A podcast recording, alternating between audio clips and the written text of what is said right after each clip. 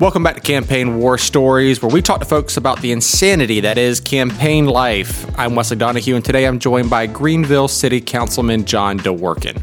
We talk about the importance of local government, losing one election and then winning another, and how winning requires a candidate to be authentic.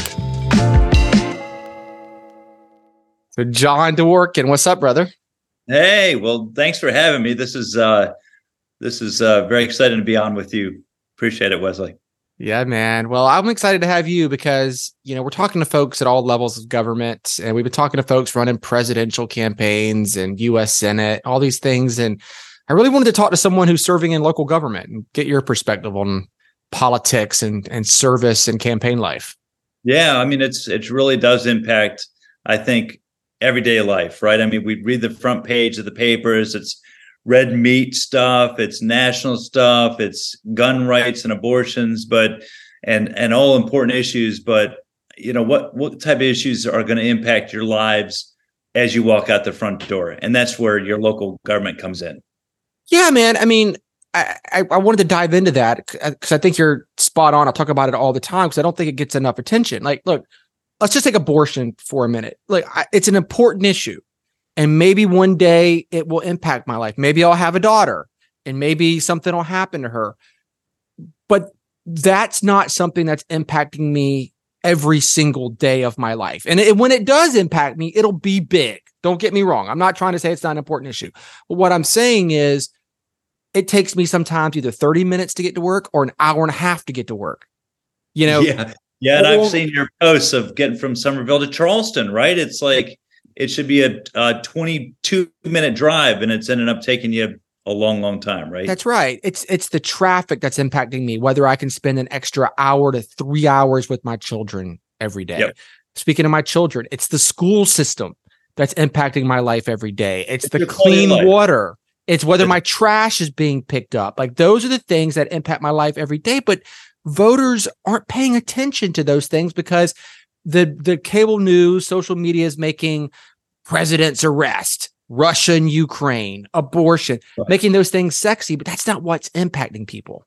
No, it's really not. I mean, and I know people kind of like to joke around the the trash pickup, but it really is about you know when you walk out your front door, what are the things that impact you? It's really all about quality of life. It's like, do I have a park nearby that I can take my kids? And if I do, is it clean? are there creepy people hanging around there or is it a place that i have no problem going to. It's being able to walk down main street. You know for instance here in greenville i think we've got a pretty world class downtown but it's nothing unless you have public safety.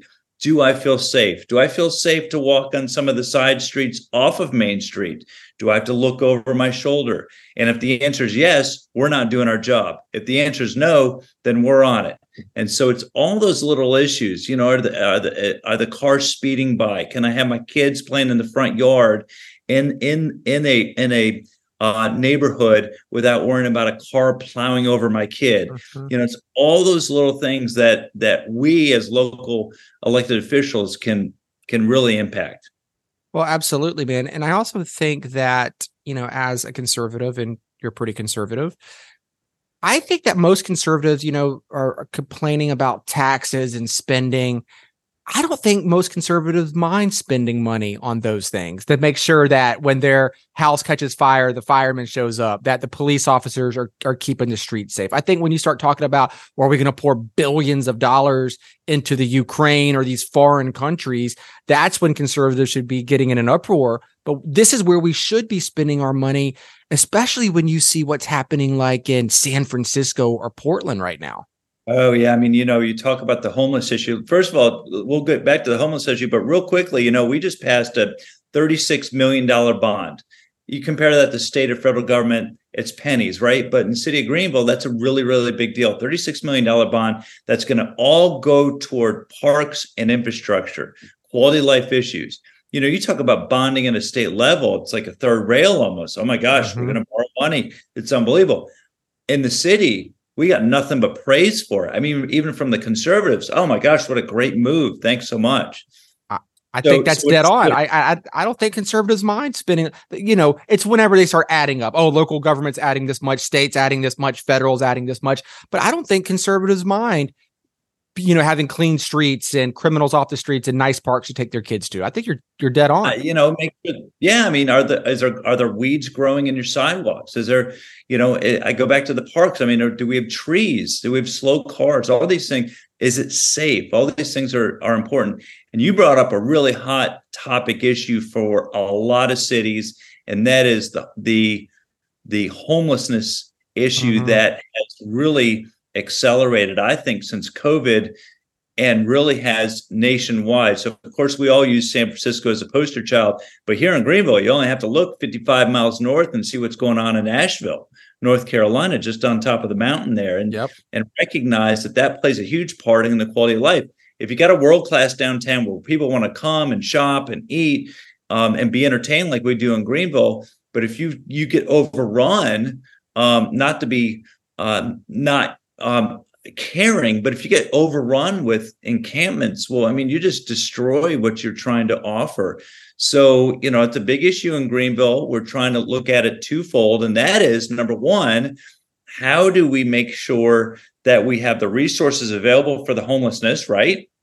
But also, how do we um, how do we make sure that we don't have encampments and not to be insensitive, but you know, we don't want to walk downtown and suddenly you got right. homeless people all over the sidewalks, and not, you know, not to not to be insensitive about it, but you don't. So how do you how do you make sure that you have both things that are available? That goes into the whole quality of life issues here in Greenville. Yeah, and, no, and I, I local government. Doesn't matter if you're in Summerville, doesn't matter if you're in Charleston or Columbia. You know, you want to feel safe. You want to have great parks. You right. want to have great infrastructure. All those things that add to quality quality of our, of our lives. Well, I, I, pick on San Francisco because I had an apartment there for five years, and I just I'm in love with that city. I have a special bond to that city, and I hate to see what's happened to it. Elizabeth and I were and the family were in Denver this past weekend. They've got their encampments, and not this isn't something you guys can solve, but you know what frustrates me is I wish America would take care of their own. Going back to your point about being uh, you know having sympathy or for these people I, we should be able to help them and maybe we should be able to help them if we didn't just send billions and billions of dollars to other countries trying to take care of them. And again i'm not saying we shouldn't help people overseas but hey we got to take care of our own people first man. Yeah and i mean and i don't know if you know this story about me but you know i i was raised by you know barely middle class people. It's great educators. But my father was homeless for two years lived in a lived in a tent uh, Jacksonville, Florida. Um, and so I wow. grew up with a dad that really installed that uh, the importance of making sure that we take care of our own. So I don't come at this in an insensitive angle. I'll tell you a funny story about dad. My dad was kind of a he's an educator, um, awesome guy, but kind of had a grumpy, just you know, kind of one of those grumpy people, kind of. And I remember as a teenager, just being a pain in the ass teenager, walking into the kitchen. I was like, "Hey, Dad, what's for dinner?" And he looked at me as if he could spit nails and he said, food. And I went on my way thinking, God, he's grumpy. But what I didn't realize, and I realize now as an adult, you should be lucky that you, you know, you little teenager, you should be lucky that you have food on your plate. And I get it later on in my life. So now, how do I translate that into being a public servant here in Greenville? That's good, man. Uh, you know, I'm sure as a father, uh, you feel this sentiment also. But I, I, talk to my wife about it all the time because I grew up a welfare kid, you know, Section Eight, you know, Section Eight housing, Medicaid, Medicare, kid or uh, food stamps, and yep. um, and I just tell her all the time, like, how do we not raise privileged little punks, brats? like Sunnie, brats. Wife, you know, Sunnie, Sunnie's always like, you know, how how do we you know, because we have plenty, right? We're doing really well. I'm very blessed that we are, but um, you know, how do we not raise brats? Just she always says, just because we can doesn't mean we should. And I, oh, that's exactly right. Yep. Well, let yep. me ask. So, you know, speaking of family, so you, you you're married, kids, you're lobby, you and your wife lobby in Columbia. You're serving. How do you balance all the different things that you're doing? Well, first of all, how unique, right? I mean, people are like, that's strange. You're an elected official and a lobbyist.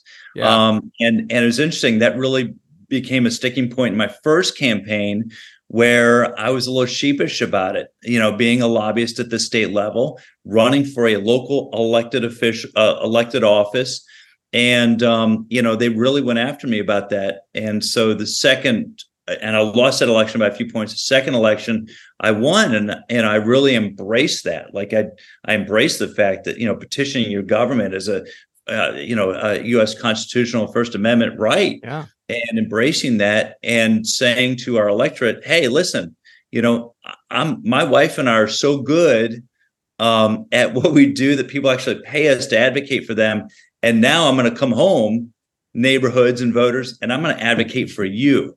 Um, but to go, go, back to it, you know, you know, Sunnie, like Sunnie is just she's a Division One athlete, state champion tennis player. She's like hyper crazy competitive. Yeah. And um, so I married that. I'm competitive, but like nothing compared to her. So we make a great team. Um, yeah, we're we represent businesses and business associations um, at the state house. And really, if it's all about creating jobs, creating investment, creating opportunity for people, um, we're on we're on board with that, and that's that's what we advocate for. So that's a lot of fun. Been doing it for over twenty years now, and you're one of the best at it, which is why we love working with you guys so much. And then back in Greenville, it, it's just known when you have a client, you just pick them up and say, "Hey, like I'm a councilman, like I cannot help you here."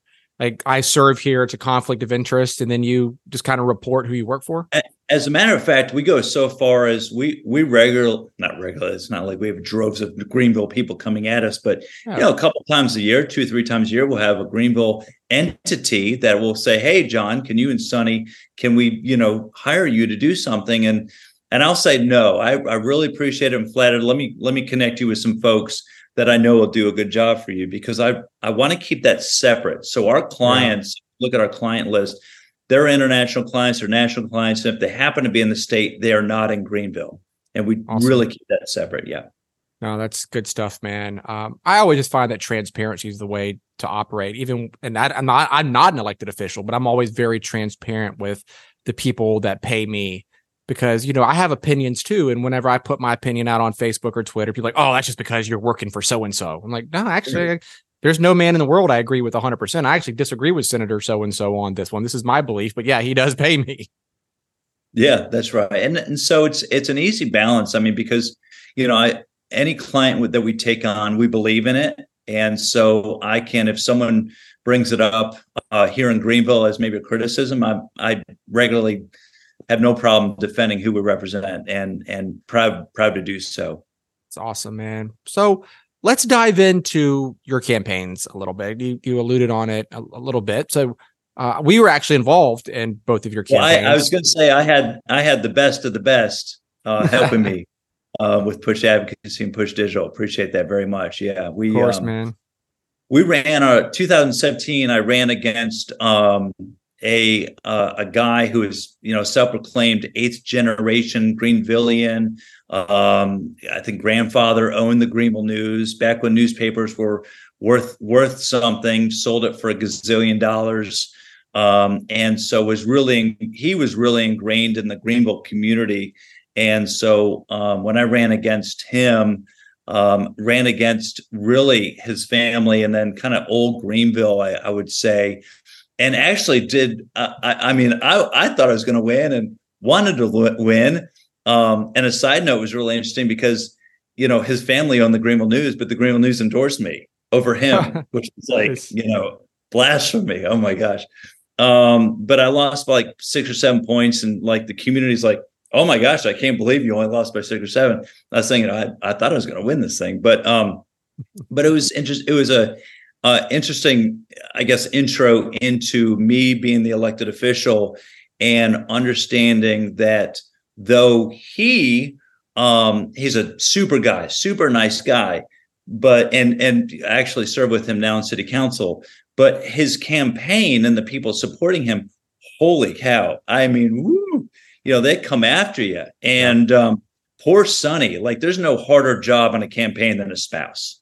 Like the spouse just you know you, you marry this person and the spouse Sunnie one just go kick everybody's ass. Like and you just can't you can't you just can't right? So um, they used the fact that i was a lobbyist against me. They wrote you know articles in the uh, uh, uh, letters to the editor that i lived in columbia six months out of the year. My clients were financing my whole campaign that you know columbia politics are going to come into greenville. I mean they just you know they just smeared me as as much as you can in fact the greenville news called me and said, I see you a lot, have a lot of donors from outside of Greenville.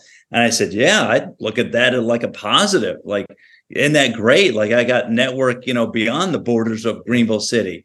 And they said, well, that's a, uh, you know, that's your your opponent's campaign is saying that's you know outside influence. And I remember the day that um, the reporter actually, I finally said, or Sunnie finally said, fine, let's go through every single donor. We're going to tell you who who these people are. So we went through all these donors that were outside of Greenville. We're like, yep, she was in the wedding. Oh, yep, I went to college with him. Yep, I worked with him. I mean, it was just so ridiculous. And and the the the quote that I have that I'm most proud of because Wesley, I'm not real. I'm not the quickest wit, right? It takes me ten minutes. I'd be like, I should have said that. But um, I finally, at the end of the inter- interview with the Greenville News, I said, "Look, I don't have the luxury of not working." Nice. And that was that was the headline quote. And so, really, I think differentiated myself as someone who, you know, I got to work for a living. So does every other human being, just about. Yeah. You know, you know let me pause here for a second because I, will tell you a quick story. I was running a mayor's race in Summerville, and I wasn't the candidate; I was just the consultant. And um, this guy who went to church with me at St. Paul's uh, in, in Summerville put up created this meme, and a black and white picture of me, and it said "Greasy Wesley Donehue." and it had this post about how I was this nasty political consultant who was just evil and have a black heart, and I'm just known the person you went to church with. Yeah, it's and and I and I look, uh, yeah, and I he puts it up, and the week after he puts it up, I go to church on Sunday, and he's sitting behind me in the pew. And it's at that point that I realized that like local politics isn't worth it. But to go back to to you, I wasn't even the candidate; I was just the consultant. When you're running for a, a town city council the people are attacking you. It's not like you're running for statewide and there's someone on the other side of the state. These are people you know. These are people you see at church, you see in the grocery store, you walk down the street, you know yep. these people. Like how how is that to deal with? So um I I thoroughly enjoy killing people with kindness. So when I got elected, I made sure that not only was I kind to them, but I went to the nth degree to help them with issues that they needed help with. And it really, I, you, you, you may like people just can't help but feel like, golly, I was a, I was a jerk to them. I was an guy. asshole. you didn't deserve that. Right. And so that's kind of my way of doing things. You know, I just, life's too short to hold a grudge. I like to sleep well at night. And, yeah. you know, I, I, it's one, one thing to go after Sunnie or one of my kids, but, you know, in politics, going after me, even if even if you were disingenuous or you lied. Um, you know, I won and I'm here and I now get to make a huge, Im- a positive impact on the people who live in Greenville. And that is a, that is a wonderful thing. Fills people, me up. People, and I, again, I think it's because of the internet and cable news, but people treat politicians as if they're subhuman or they're they're robots or aliens. I don't know what they are, but they're not human beings. Yeah, non And people forget that you're, you know, you're just a human being with emotions and feelings too.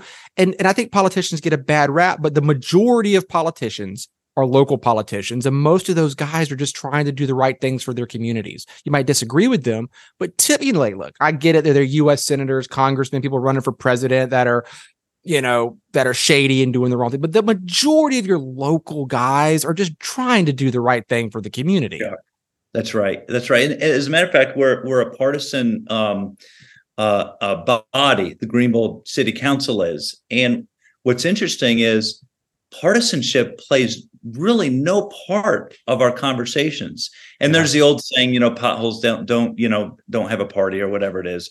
Um, but I think there's a lot of truth to that. That we're all at least in Greenville, on really on the same page of of the issues that are important to us. And and um, I think Knox White, who's our mayor, who's actually up for election, um, Knox White, who's our mayor, has done a really good job of setting the tone. So you'll never see Greenville City Council shove something down the minority's throat. That is, if you got four votes versus three, you're not going to see the four shove it down the, the throats yeah. of the three. We work really hard to try to come to a consensus. You might end up with five, two, or six, one. Uh, but very rarely do you have a split vote because we work really hard. And I, I think that's a good lesson for any other governmental body that just because you have the, we talked about at the beginning, right? Mm-hmm. Just because you can doesn't mean you should. And Yeah. so if you if you can build that consensus, then then you're better working together on other issues. Well, maybe that's why Greenville has become what it's become because it's not the same city that I remember 20 years ago.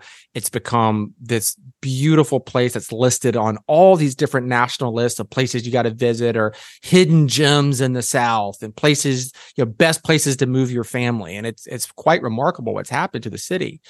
Um, okay, so let's go back. So the first campaign, you lose by six or seven points. Any any sticking points of why you think you lost or what you would have done different in that first race before we get to the second one? Well, yeah, I mean, you learn, you got to own it, right? So, yeah, you do a lot of things, little things wrong, but you know, you really doesn't. Uh, is it going to make the difference in the outcome? I don't know, but but you do learn a lot, and I think one of the things that I learned is you got to own it, own who you are, own it for good or bad, and and for me, it was really an, uh, being a lobbyist. And I remember Sunnie at the first campaign, she's like, "You just own it," and I was like, "I know, Yeah. just not, you know." Uh, but the second campaign owned it. I'm like, man people pay Sunnie me to advocate for you.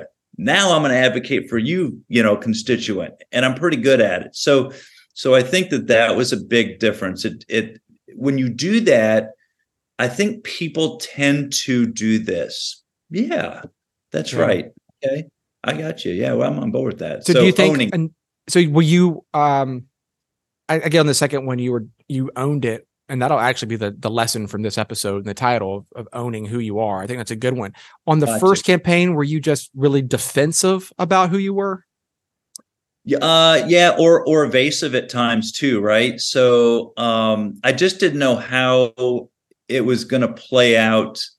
You know, lessons learned, hindsight's twenty twenty. I didn't know how it was going to play out, and to Sunnie's point, you know, and others, I should have just you know owned it and said, yeah. And not only that, yeah, I got a network in Columbia, yeah, I got a network in Charleston, and Yeah. which actually proved to be very helpful um, during COVID, being able to have you know have direct contact with the governor's office and and others like that where other people didn't in greenville so uh a- or with the dot you know That's such a great lesson for for our listeners because I, again, I don't want to dwell on what you did wrong, but so many folks are just trying to be defensive about who they are, and you know sometimes or you're right. to Just or defining themselves on who they think the electorate wants them to be that's the worst mistake you Yeah. can do like don't define yourself by what you think uh, on on the votes you think you're going to get by defining yourself a little bit differently just be yourself and own it i think people will even people who may not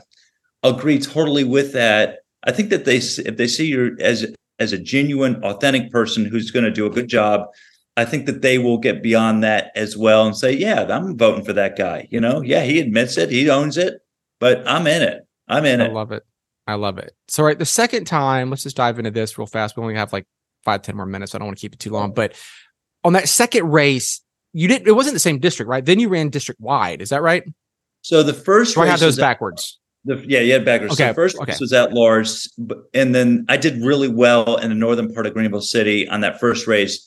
And then Amy Ryberg Doyle, who is That's you know right. Greg Ryberg's Greg daughter, Ryberg. Senator Greg Ryberg's daughter, um, decided to retire after 12 years. She and I have been friends forever, and uh, she retired. And I knew, shoot, I I did well at the first election up here, so I ran and won by di- double digits. That's awesome, man. So, how long you been serving now? Uh, just four years. This year would be uh, an election year, but no one decided to run against me, so I got a freebie. So I'll I'll take Nice, that. as- yeah, I'll take that as I think I'm doing a good job. Um, but I've got a. I will say this: uh, we've got a great mayor. Uh, I think maybe uh, the best in South Carolina, but certainly the best Greenville's ever seen. We got a great staff uh, here in Greenville, and man, I've got a great wife, and you know, Oh, she, guys, She she's is- amazing. I couldn't do anything, any of this without her for sure.